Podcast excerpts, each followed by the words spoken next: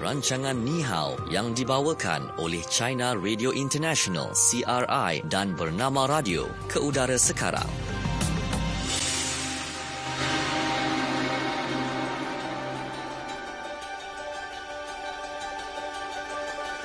Okey, selamat petang kepada anda yang bersama dengan kami waktu ini. Waktu sekarang 3.13 petang, masanya untuk program Ni Hao yang dibawakan oleh China Radio International dan Bernama Radio sendiri selaku rakan kolaborasi untuk program ini. Dan bersama dengan saya Syuhada Armawan dan juga rakan kita di China Radio International, kita ada Satria. Hai Satria. Hai, selamat petang Syu. Okey, baik Satria. Untuk di Malaysia, Satria ada mendengar berita berkaitan dengan jerebu? Ya, sudah dengar. Itulah dia. Ya, dan kerana kita berangkat ada staff sekarang di Riau sudah beritahu. Ya, memang sekarang amat serius ya. Betul. Dan hari ini yang selalunya kalau saya datang kerja di Wisma Bernama ni, kami boleh nampak bangunan seperti KLCC, ya, Menara Kuala Lumpur. Tapi hari ini dah kurang sikit pemandangan seperti itu kerana diganggu oleh jerebu yang ada di udara sekitar Kuala Lumpur kan. Tapi bukan Kuala Lumpur sahaja yang terjejas, kabarnya juga di Negeri Sembilan, di Selangor dan juga di Sarawak. Sebab kalau kita lihat menerusi portal Jabatan Alam Sekitar ini, kawasan yang berada ataupun dikategorikan sebagai tidak sihat ada 18 kawasan. Di Malaysia. Yeah. Ini kerana ada kebakaran ya. Kebakaran dan juga masih lagi dalam siasatan, dan ada beberapa sekolah di Sarawak terpaksa ditutup kerana bacaan IP-nya terlalu tinggi dalam kategori tidak sihat, sangat tidak sihat semalam.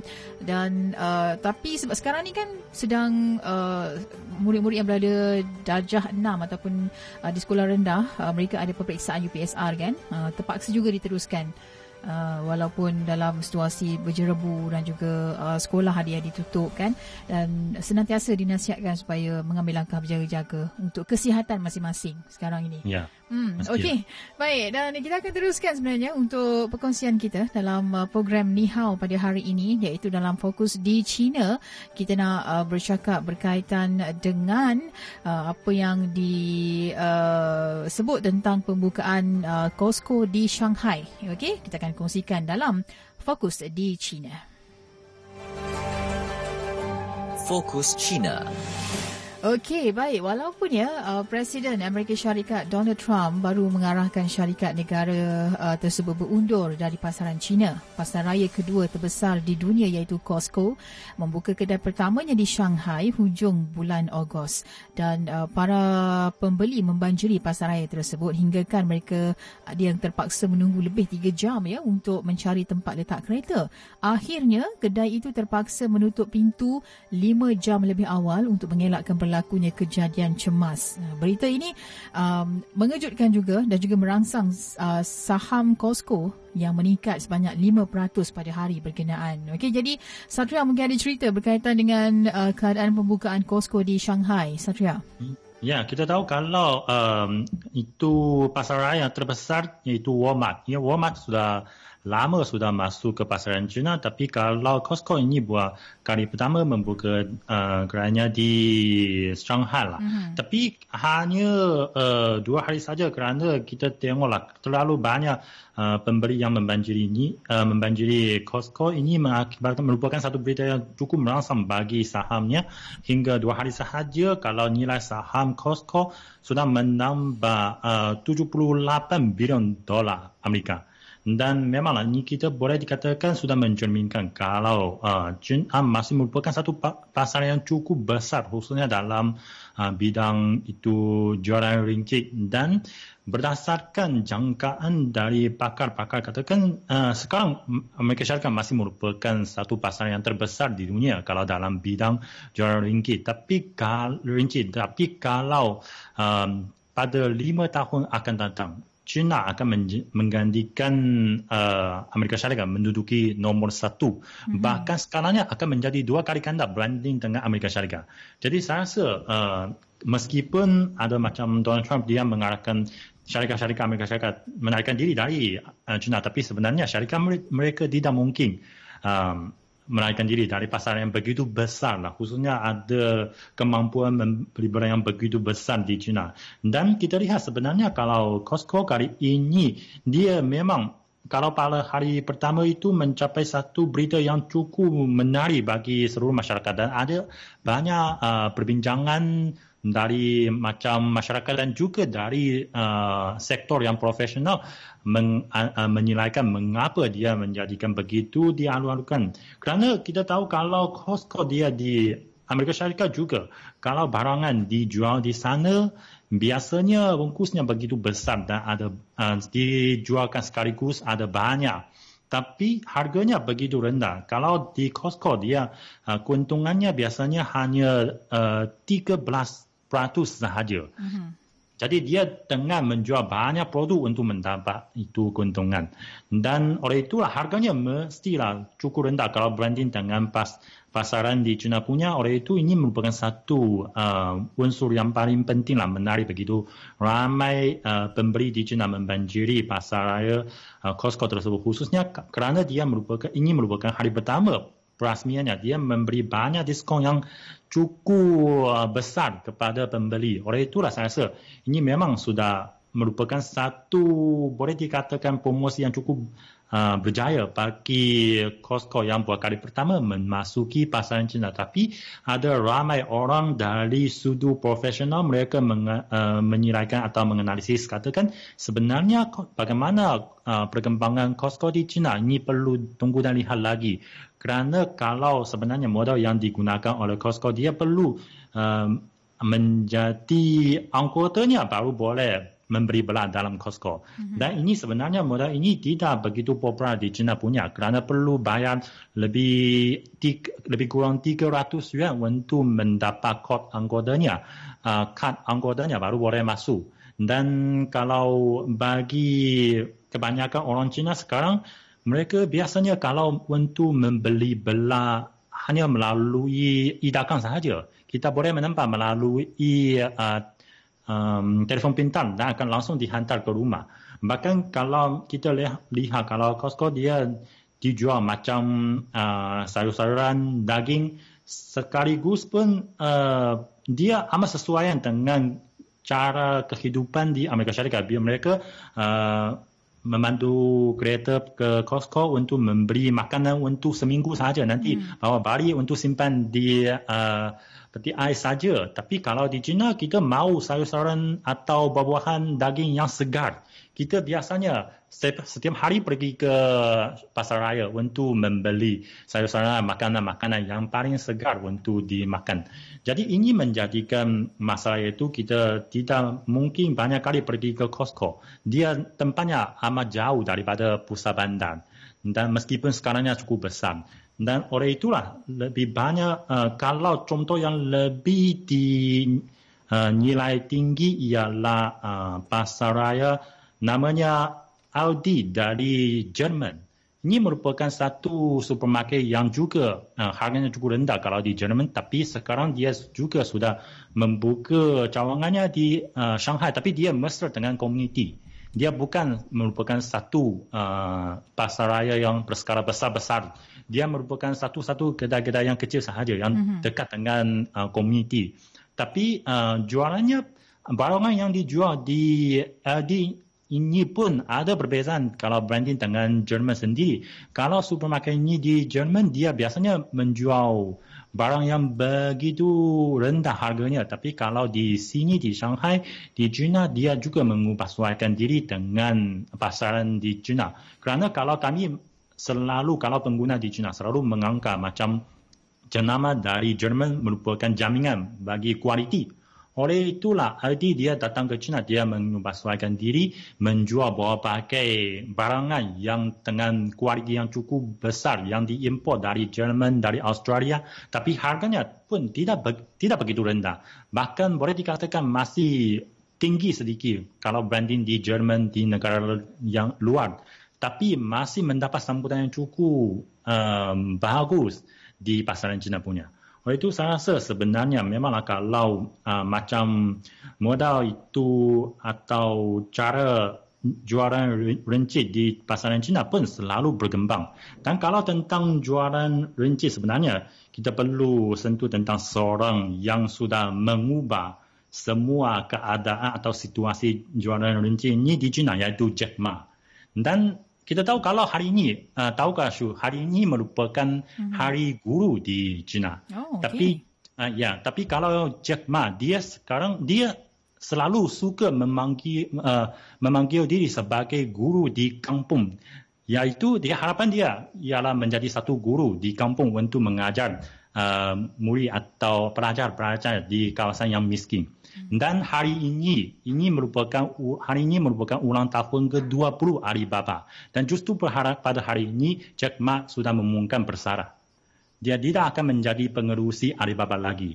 Dan meskipun begitulah sebenarnya kalau Alibaba atau Jack Ma dia memang sudah banyak mengubah jualan pasaran jualan ringgit di China. Kita tahu kalau dulu seperti yang paling awal di pasaran China merupakan pasar raya macam Carrefour atau Walmart ini macam inilah. Dan kalau termasuk juga Parkson dari Malaysia, tapi dia merupakan pasar raya jenama asing yang pertama memasuki pasaran China pada tahun 1994.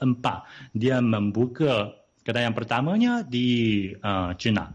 Selepas itu kita lihat beransur-ansur sebenarnya ada juga banyak perkembangan yang baru hingga akhirnya ada macam e-dagang. Tapi hingga sekarang sebenarnya e-dagang pun nampaknya sudah menghadapi sedikit cabaran juga, iaitu dia tidak boleh membesar lagi skalanya. Jadi sekarang mereka mencari satu kaedah yang lain, iaitu dikatakan jualan runcit yang baru yang dikemukakan oleh Jack Ma, iaitu menyatukan berbagai kedai-kedai dengan jualan melalui talian, iaitu menjadikan satu modal yang baru. Kita boleh pergi ke kedai-kedai dalam macam kompleks beli belah.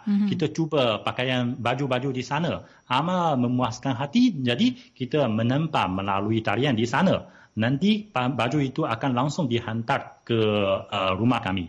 Dan begitu juga kita, dengan berbagai teknologi AI yang sekarang digunakan dalam kompleks beli belah, dia boleh mencatat kebiasaan setiap pengguna. Bahkan ini menjadi satu data raya yang disediakan kepada kedai-kedai juga. Dia semua kedai-kedai yang jual macam baju, dia tak perlu simpan banyak baju sahaja. Dia boleh ada AI langsung mengira setiap bulan dia perlu menyimpan berapa baju untuk dijual. Bahkan kalau bagi seperti di pasar raya juga, kalau buah-buahan, dia kerana buah-buahan macam ini dia susah untuk disimpan lama. Ini menjadi masalah yang besar bagi supermarket atau pasar raya. Jadi perlu simpan berapa untuk dijual pada seminggu akan datang. Ini menjadi, dulu kita jangka saja, minggu ini kita jual macam 10 butir mungkin durian, kita mungkin minggu depan kita siapkan 10 lagi. Tapi sekarang dia ada AI boleh kira pada minggu ini ada berapa orang sudah memberi, dan kalau pada waktu yang sama pada tahun lalu berapa butir itu durian dijual.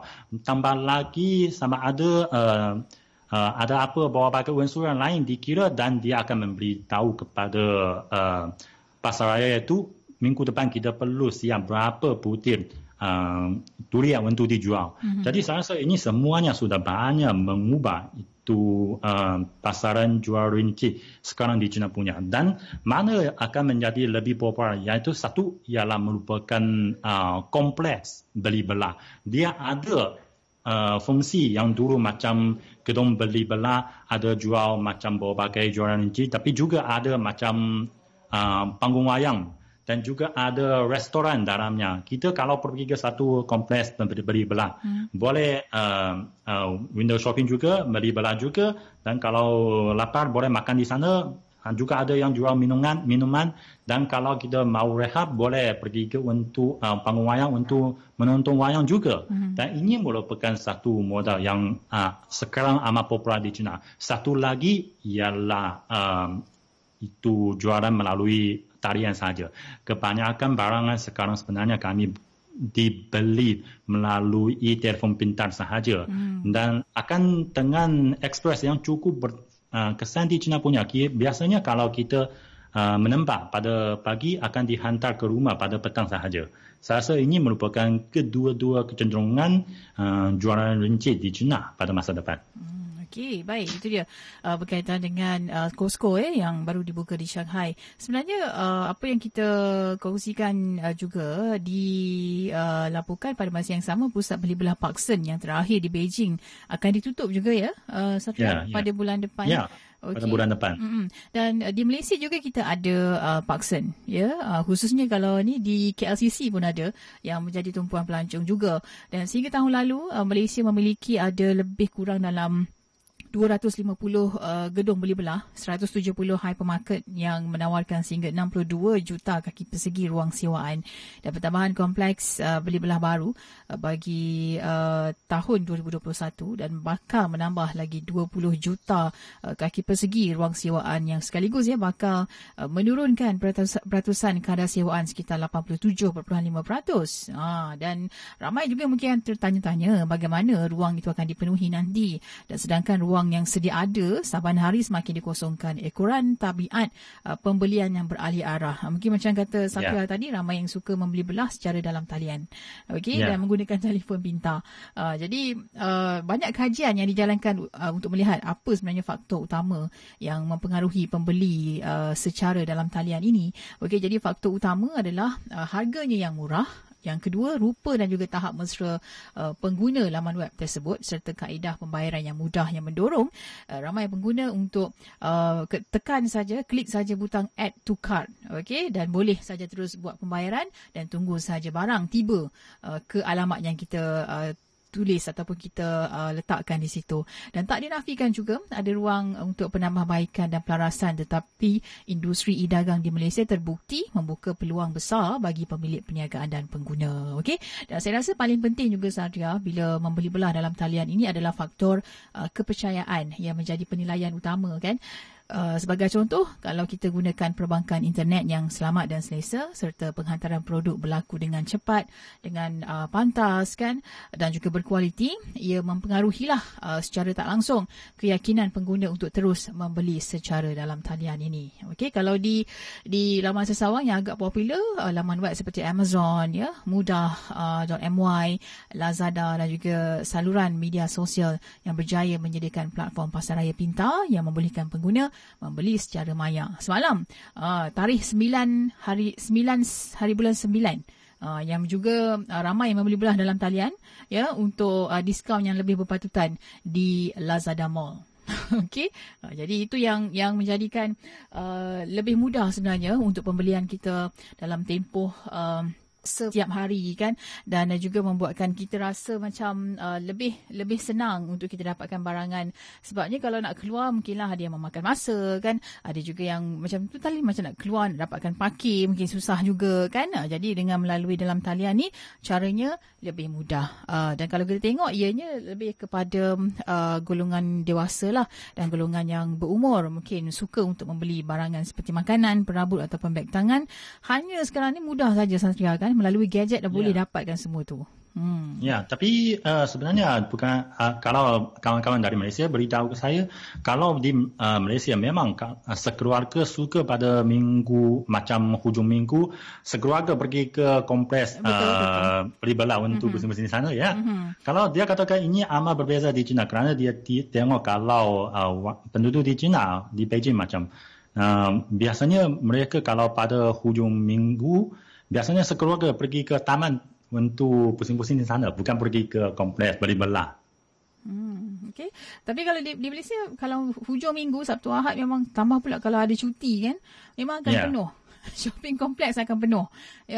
Ibu bapa bawa anak-anak keluar, kan, dan mungkin mereka lebih gemar riadah di tempat-tempat yang begitu, sambil membeli belah.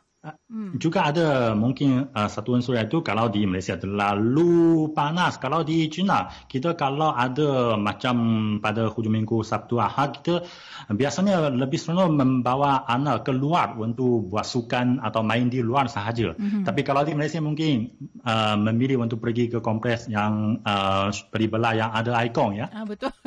Yang sejuk lah.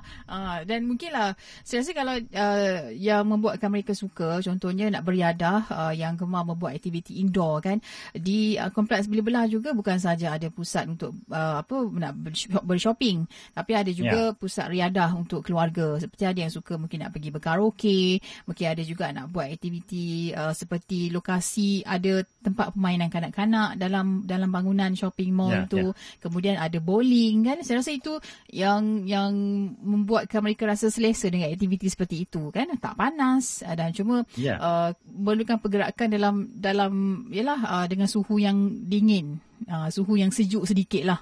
Okey, kalau kat luar mungkin berpeluh-peluh kan. Tapi itulah mungkin yang menjadi pilihan pada hujung minggu bagi keluarga ataupun anak-anak muda di Malaysia ini yang lebih gemar berada dalam bangunan shopping kompleks untuk mereka habiskan masa pada cuti hujung minggu. Okey, baik. Itu kita kongsikan dalam Fokus di China dan seterusnya kita nak bawakan dalam segmen Fokus Apa Kata Anda. Fokus Apa Kata Anda. Okey, baik. Untuk Fokus Apa Kata Anda, kita ajukan soalan di Facebook Bernama Radio. Okey, bilakah kali terakhir anda meluangkan masa berkunjung ke pusat beli belah? Biasanya apakah yang anda lakukan di sana? Okey, anda boleh komen di Facebook Bernama Radio. Kita nak bacakan komen rakan kita ni, kata Faimo, baru-baru ni baru tak set. Baru sekejap ni katanya, saya meluangkan masa berkunjung ke pusat beli belah. Tak buat apa-apalah kat sana. Okay, tengok-tengok saja. Mungkin Faimo buat ni kot, window shopping kot kan. Jenguk-jenguk harga dulu, nanti belilah. Macam tu. Okey, baik. Kita ada komen juga antara rakan kita di media sosial. Sebenarnya ramai yang turut menyapa kita, Satria. Kata Faimo, ni hao, Syudi Konti serta Fadil, bukan Fadil, hari ni Satria. Satria di CRI Beijing. Okey, dan kata Hasri ni, selamat petang Shu dan Satria. Okey, itu dia rakan-rakan kita di Facebook Bernama Radio. Baik, kita ada komen daripada rakan kita Johan Iskandar. Katanya tiap-tiap minggu mesti pergi main bowling. Tengoklah kat mana booking. Jadi ini mungkin hobi lah. Saya tu dah jatuh kepada hobi dah. Ya? Okey. Dan Dina Amri kata, saya biasa pergi One Chameleon Mall. Puas shopping di situ. Wow. Okey, dan Miss Ziana kata, sejak dapat baby, since April, sampai sekarang belum pergi mana-mana mall sejak April lagi. Sebab ada baby, anak kecil kan, susah nak bawa keluar. Perlu jaga baby lah. Betul. Tak nak biasakan bawa baby keluar jalan-jalan. Tunggulah nanti dah besar sikit baru bawa keluar. Okey. Dan Rima RJ kata, pergi mall kena petrol, kena parking, kena bayar tol. Tapi beli online boleh dapat free delivery dekat doorstep lagi. Itu dia kan. Dan kata Ija Faiza, kalau beli pakaian memang prefer pergi shopping mall. Saya rasa kalau macam kita nak beli kasut ke, nak beli baju ke kan, tudung tak ada masalah. Tapi kalau nak beli barangan yang kita pakai, saya rasa kena pergi ke shopping mall. Sebab mungkin saiz berbeza kan. Nanti bila dapat tak muat pula, ataupun dapat mungkin dah lebih besar kan. Jadi saya rasa kalau barang-barang seperti kasut, baju, apa lagi seluar, mungkin lebih sesuai kita beli di shopping mall. Kalau di China ada sedikit perbezaan, iaitu biasanya kalau kita beli macam kasut atau baju, kita melalui Taobao, melalui Alibaba punya atau melalui JD punya, dia iaitu melalui online lah, kedai online. Kerana kalau di China setelah mendapat macam baju, kalau kita cuba tak sesuai, boleh langsung hantar balik. Bahkan sekarang kalau kos untuk ekspres akan dibayar oleh penjual sahaja. Jadi ini menjadikan sebenarnya tidak begitu susah bagi kami untuk membeli belah, dan kalau tidak memuas hati boleh langsung tukar dan kirim baris sahaja, dan ini menjadikan sedikit berbeza. Kalau kita sekarang pergi ke kompleks beli belah, biasanya bukan untuk beli belah, untuk macam makan saja, untuk menonton wayang di sana. Bahkan sekarang ada banyak macam badan kursus untuk kanak-kanak, dia pun dibuka dalam kompleks beli belah. Oleh itu biasanya macam kita menghantar anak-anak kami pergi ke sana untuk menyertai satu kursus. Jadi sebagai ibu bapa pusing-pusing di sana, atau cari tempat macam Starbucks untuk minum sahaja di sana, untuk tunggu anak mungkin menggunakan 1-2 jam dalam kompleks itu. Jadi saya rasa ini mungkin ada sedikit perbezaan. Dan saya masih ingat ketika saya kecil, ibu bapa pun membawa saya pergi ke Parkson, kerana Parkson pun merupakan boleh dikatakan kompleks atau pusat beli belah yang paling bagus di kampung saya ketika saya masih kecil, kerana dia, bukankah dia merupakan jenama yang pertama lah dari asing yang ke pasaran Cina pada tahun 1994 sudah membuka di Beijing. Dan kalau selepas itu di kampung halaman saya Wuxi pun saya rasa tidak lama selepas itu, mungkin 1996 sudah buka di kampung saya. Bahkan memanglah merupakan pasal merupakan pusat membeli belah yang paling mewah pada masa itu. Kita baru buat kali pertama melihat bagaimana itu kompleks beli belah dari luar negara. Kalau dulu, kalau di China punya hanya ada macam pasar raya sahaja. Oleh itu saya rasa memang Parkson ini memberi kesan yang cukup mendalam kepada setiap pengguna di China. Okey, baik. Itu dia cerita mengenai beli belah. Okey, baik, kita akan berehat dahulu seketika. Satria, kita kembali seketika nanti untuk kita kongsikan apa yang menjadi fokus di Malaysia. Terus dengarkan program Ni Hao yang dibawakan oleh China Radio International dan Bernama Radio.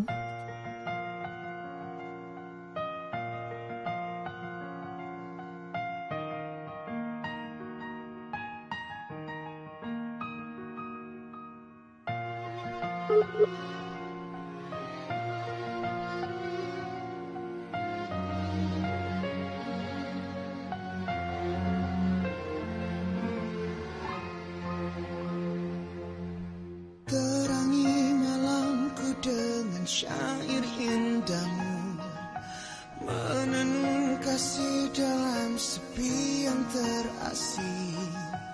Saat kau pergi, lemasku bila tiadamu. Jauh terbawa lukisan hatimu hilang, mencari di mana kau pergi. Tinggal aku menahan luka ini sampai harus ku pergi. Engkau bagaikan bintang-bintang di angkasa, hanya mampu melihat kamu yang terbiar. Walaupun sakit, walaupun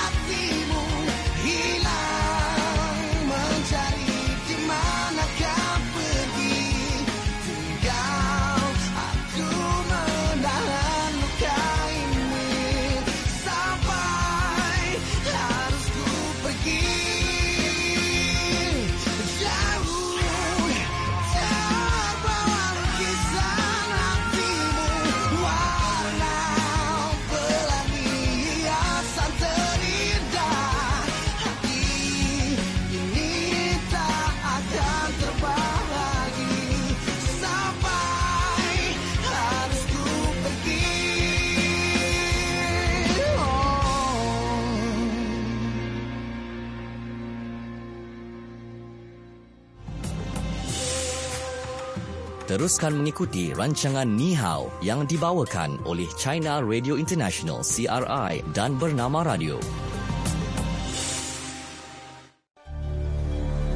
Fokus Malaysia.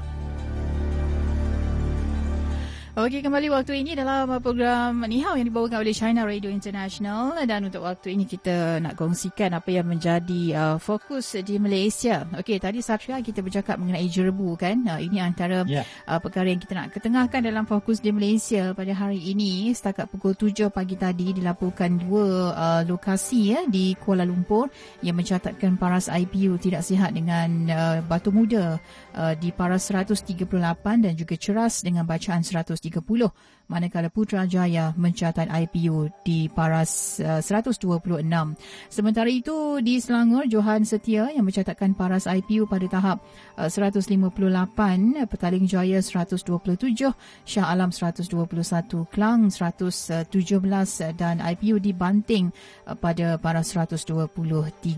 Okey, dan amaran Pusat Meteorologi Khas ASEAN ESMC memberi amaran kepada tentang keadaan berjerebu di Malaysia yang dijangka bertambah buruk berikutan penambahan titik panas yang berlaku di Sumatera dan Kalimantan di Indonesia.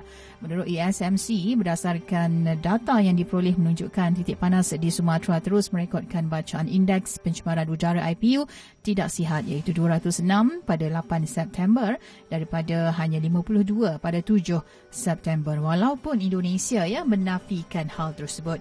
Situasi panas serta jerebu di Sumatera dan Kalimantan dijangka berterusan dengan angin yang bertiup dari tenggara atau barat daya. Jerebu rentas sempadan dijangka terus akan menjejaskan kawasan sekitarnya termasuk barat Sarawak dan bahagian barat semenanjung Malaysia.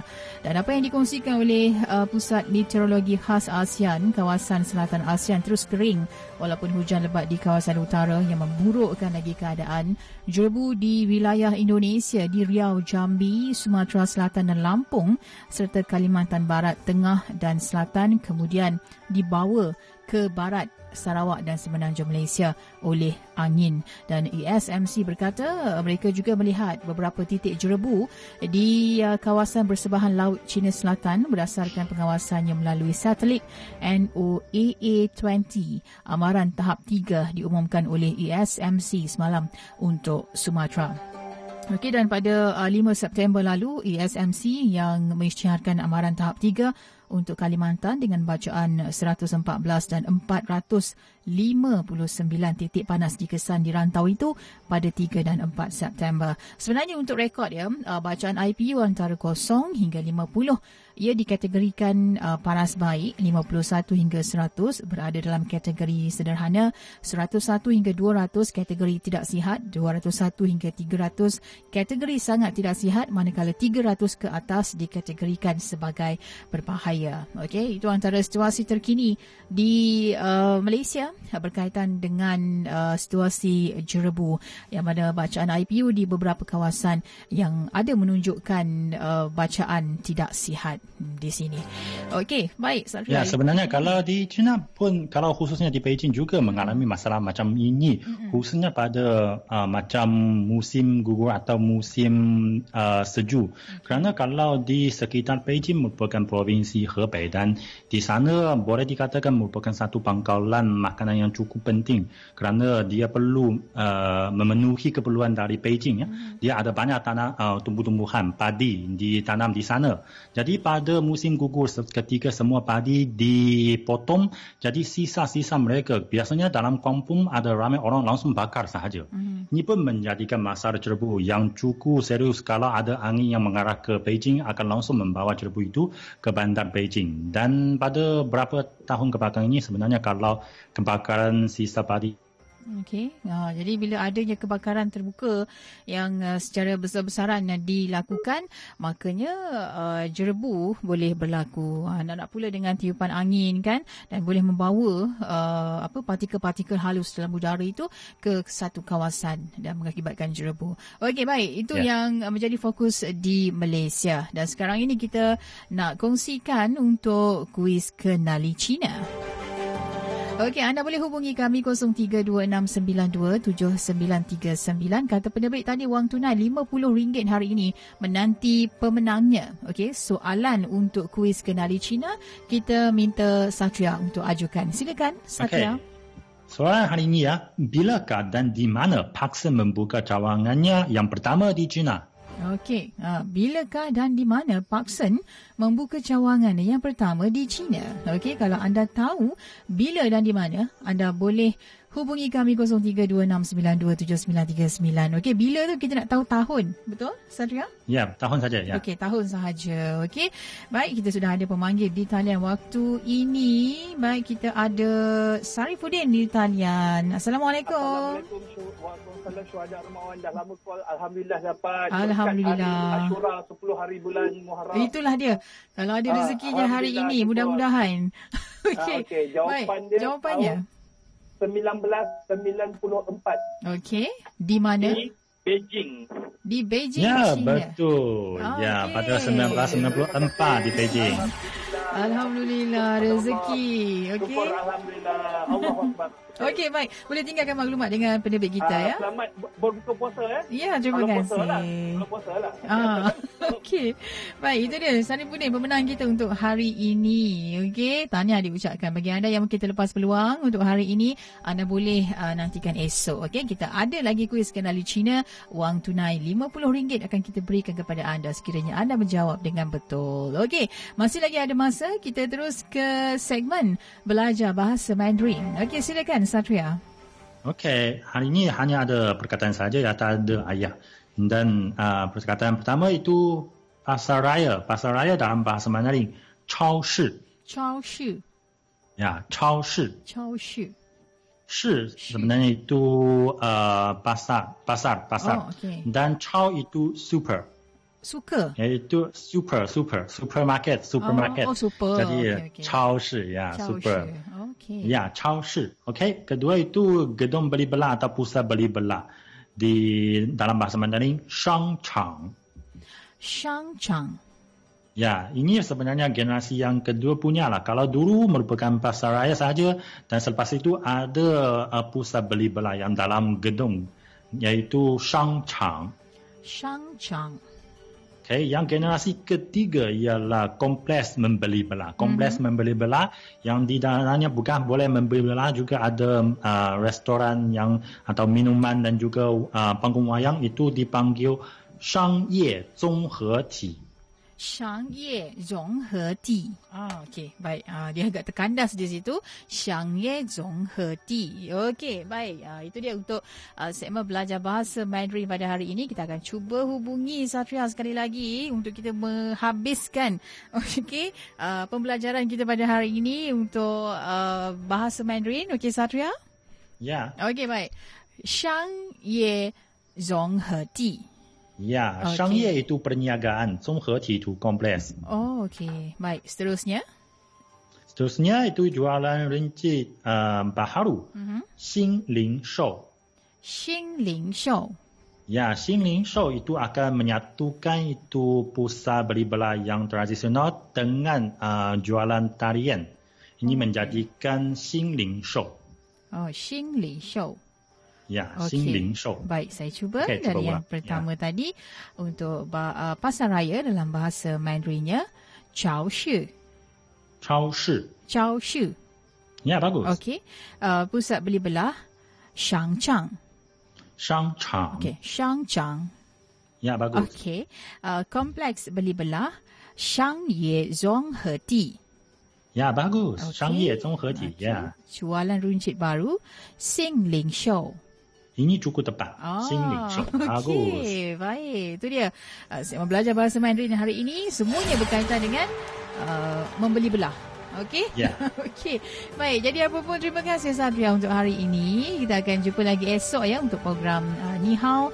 Pastikan anda tunggu dan juga dengarkan kami esok untuk kita bincangkan dan juga kita kongsikan topik yang lain dalam fokus di China. Apa kata anda, fokus di Malaysia dan seterusnya kita belajar bahasa Mandarin. Jangan lupa juga esok kita ada kuis kenali China yang kita sediakan wang tunai RM50 menanti para pemenang. Okey? Dan untuk waktu ini, saya Syuhada Armawan mewakili dalam tim Janji Temu kita ada Hirzi Muhammad dan juga Anis Suhaila, dan juga untuk tim Nihao sendiri kita ada penerbitnya Hazri Rahil dan juga Satria di Beijing, China. Okey Satria, jumpa lagi. Bye-bye. Bye-bye.